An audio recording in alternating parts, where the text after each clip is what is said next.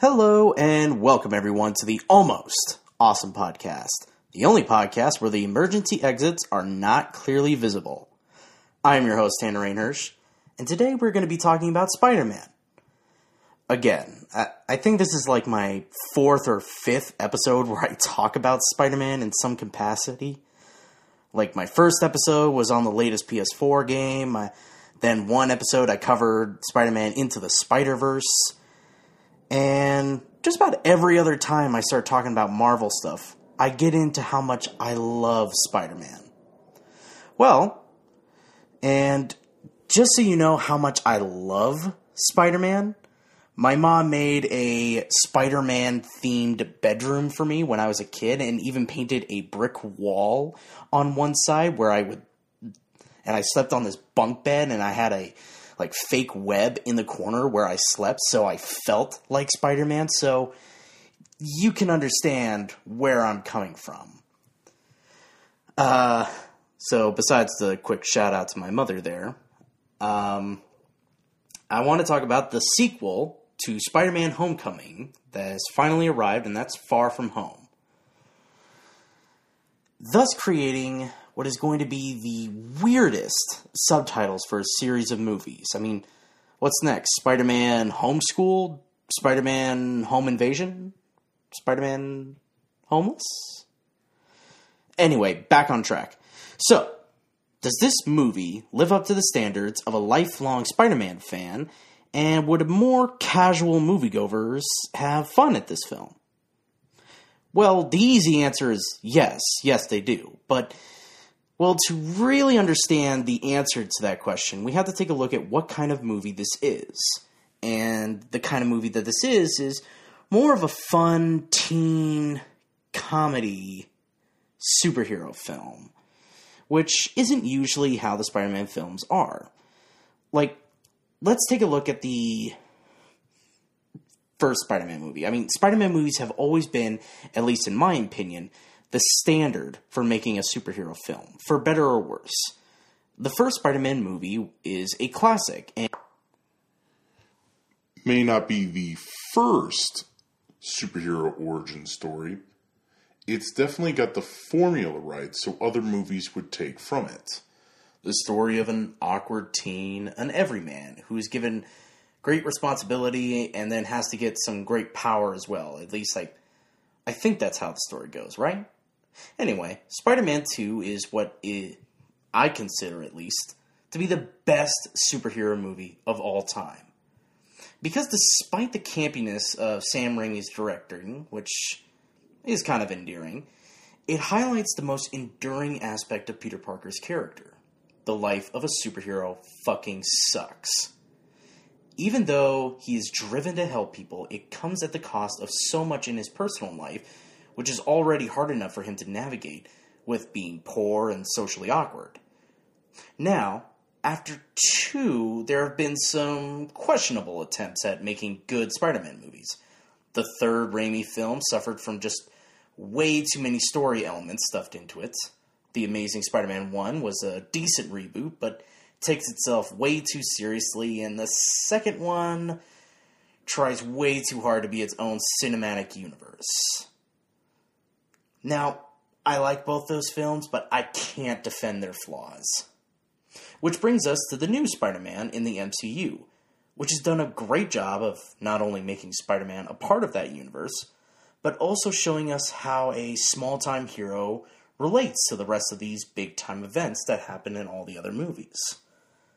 The last movie, Homecoming, was much more of a light and fun story instead of just giving us another origin story they give us a new perspective of a young kid wanting to be a legitimate superhero, but is still growing and changing. The problem with the movie was that there were little to no consequences for Peter's actions. Sure, he messes up hard and when he's trying to help people and really lets down the people that he's close to, which is true to his character, but everything works out pretty well for him after he becomes more humble. So, with all the standards set and the shortcomings from all the other movies established, how does Far From Home stack up? Well, pretty damn well, I would say. It gets all the important aspects of Peter Parker's character intact, along with the classic obstacles he has to face, while in a totally different context and keeping the lighthearted th- theme from Homecoming. The whole plot revolves around Peter going on a class trip to Europe with his friends. He's doing this because he wants to take a break from Spider Man, which happens sometimes in the comics and even in some of the movies when something emotional happens and Peter feels like he needs to put away the mask for a while and tries to escape his responsibility, which never works out for him because he realizes he can't just sit back and do nothing when people need him. This time, he is grieving the death of Tony Stark from Avengers Endgame, but now people are looking to Spider Man as someone to fill the void Iron Man left behind, but Peter feels that it's impossible for him to live up to that standard. On top of that, he's trying to tell MJ, played by Zendaya, I think is how you pronounce her name? I think so. That he likes her and wants to spend time with her on her trip. And that is something that is so relatable to me, and I'm sure so many other people, where you just trying to spend time with the person that you like, but things keep getting in the way. The main this main motivation for our hero helps bring back the feeling Spider-Man goes through in Spider-Man 2, where everything keeps going wrong when he just tries to get the thing he wants most. It's definitely something that I struggle with even today at 26 when I'm trying to spend time with someone with the person that I like. But unlike Spidey, it's less about my heroic actions, I definitely do all the time, and more about my near crippling social anxiety. But this film doesn't try to be Spider Man 2 in, the se- in that sense and stays to the fun teen esque comedy that Homecoming was, which is nice, and these films are designed to be that rather than other Marvel superhero films that we see. And in that respect, it's a breath of fresh air from some of the super serious world ending threats like in the Avengers films. The MCU Spider Man films have much lower, yet personal stakes for our characters to overcome, which are also very important, and is nice to see the juxtaposition with the rest of Marvel. The main threat of this film has to do with these four elementals popping up and destroying cities, and then being stopped by a new superhero, Mysterio. Spider Man is roped into helping Mysterio, aka Quentin Beck, played by Jake Gyllenhaal, by Nick Fury, kind of against his will, even going as far as to kind of maybe kidnapping him. Now, we're going to go into a lot of spoiler territory because I want to talk about something that was bugging me leading up to this film. Mysterio, as I mentioned, is played by Jake Gyllenhaal, which, side note, his performance as Mysterio is spectacular. Uh, he's introduced in the trailers and in this movie as a new hero, even though in the comics he is a villain. And not just any villain, but a villain that uses holograms and special effects to stage crimes to make himself look like a hero or something supernatural or to frame or trick something else. Uh, he's basically every Scooby Doo villain. Yet for some reason, people online, friends of mine, and even legitimate news sites that report, uh, sorry, report on this stuff, such as Watch Mojo or Screen Rants, were convinced that even knowing Beck's background, he was going to be a hero, which was baffling to me on how someone could think that. Just knowing he is a classic trickster character, I was fully expecting him to be the main villain and for him to be manipulating events. I think the reason that so many people thought this, that he was going, and didn't think that he was going to be a villain, was a combination of the elementals looking like other classic Spider Man villains and also the fact that Beck mentions that he's from another universe, which, after Into the Spider Verse, people were kind of excited about. This would actually open up new possibilities for stories in the MCU right after the ending of a saga that involves Iron Man and the Infinity Stones. which I see the appeal, trust me, and it's definitely something they could have gone with, but I knew there were only two possibilities for this plot. Either A, Beck is from another universe and is subs- subsequently opens up the possibilities that I mentioned before, but is, you know, still manipulating events to get what he wants, or B, Quentin is lying about the whole thing and is trying to make himself look like a superhero. And guess what? It was B. Now, some of the things I thought were going to happen didn't. Like, I thought that he wasn't even going to look like Jake Gyllenhaal. But really, that's a holographic disi- disguise to make him look handsome. Like, it's a vanity thing, because Jake Gyllenhaal was already an odd choice from the start, even though I really loved his performance. I also thought Nick Fury was just going to be another one of Beck's illusions, which at one point turns out to be true, but it's only for one scene, so Nick Fury is a character in this film. But that turns out that I was only half right because the Skrulls from Captain Marvel were posing as Nick Fury, which I didn't see coming. But just because I knew what was basically going to happen, because I know basic story structure and the history of the character, didn't mean I can't enjoy it and appreciate what they do with the story.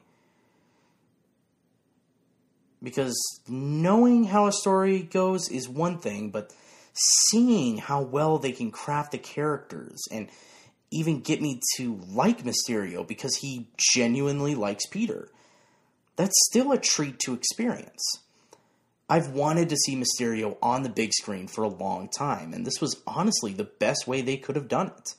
Making him likable, feeling his deception come through, feeling the betrayal, and even him using his illusions to mess with Spider Man in their fights together was exactly what I wanted from this character. So it was very satisfying, and I was impressed that they were able to pull all of this off so well. I mean, the whole movie is about deception and revealing the truth.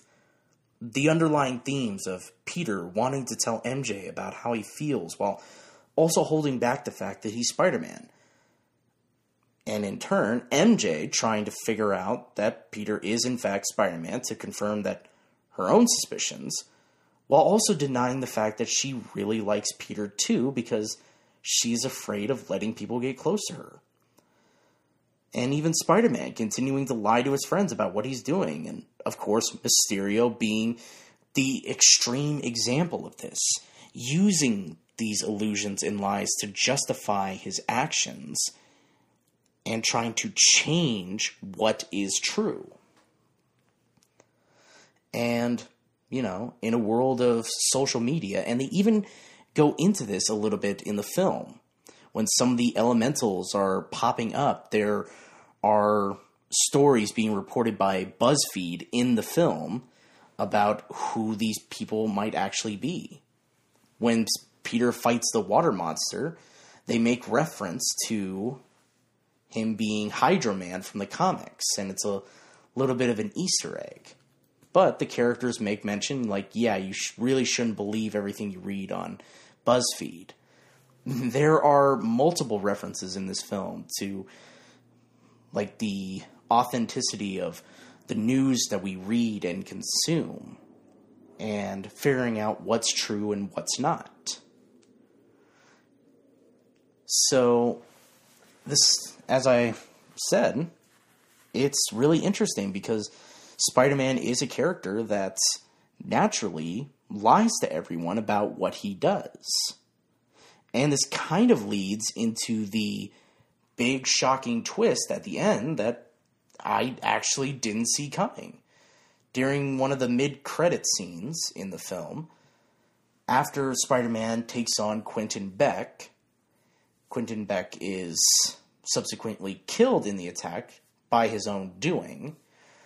But in stopping Mysterio's illusions and the drones that he creates to help fool people, he comes up with a new plan right at the end where he decides to edit footage and edit audio to make it seem like Spider Man is behind this attack, and then sends this off to the Daily Bugle, which leads to the cameo appearance of J.K. Simmons returning to his role as J. Jonah Jameson, which is an absolute treat. But Quentin Beck's footage implicates Spider Man as the perpetrator of his own attack, and also reveals to the entire world that Peter Parker is Spider Man, thus forever changing the status quo of Spider Man films, creating a huge consequence for Peter's actions. And now that's something new that we're going to have to deal with. It completely changes the landscape of what Spider Man film are going to be about. And honestly, I'm super excited about what the future might hold. Which, after doing Avengers Endgame and this new Spider Man film, is a good thing. We want to be drawn in to see what's next. Instead of just thinking, yep, the story's done. So, it's so let me uh, just focus on a little bit more stuff that I didn't really highlight yet. Uh, the supporting cast in this movie are great, like the two teachers played by comedians and the other younger classmates of Peter uh, really round out a nice comedic tone to this film and helps keep the lightheartedness going and keeps everything from being too serious, which I really enjoyed.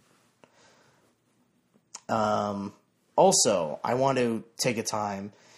I've mentioned Jake Gyllenhaal's performance as Mysterio is amazing, and after seeing him in roles like Nightcrawler, um, this kind of role is right up Jake Gyllenhaal's alley. And if you haven't seen Nightcrawler, go see that. I might do a review on that just because I don't think enough people talk about that film. Um, Peter Park or uh, Tom Holland as Peter Parker and Spider Man is a really good mixture of Tobey Maguire's awkwardness and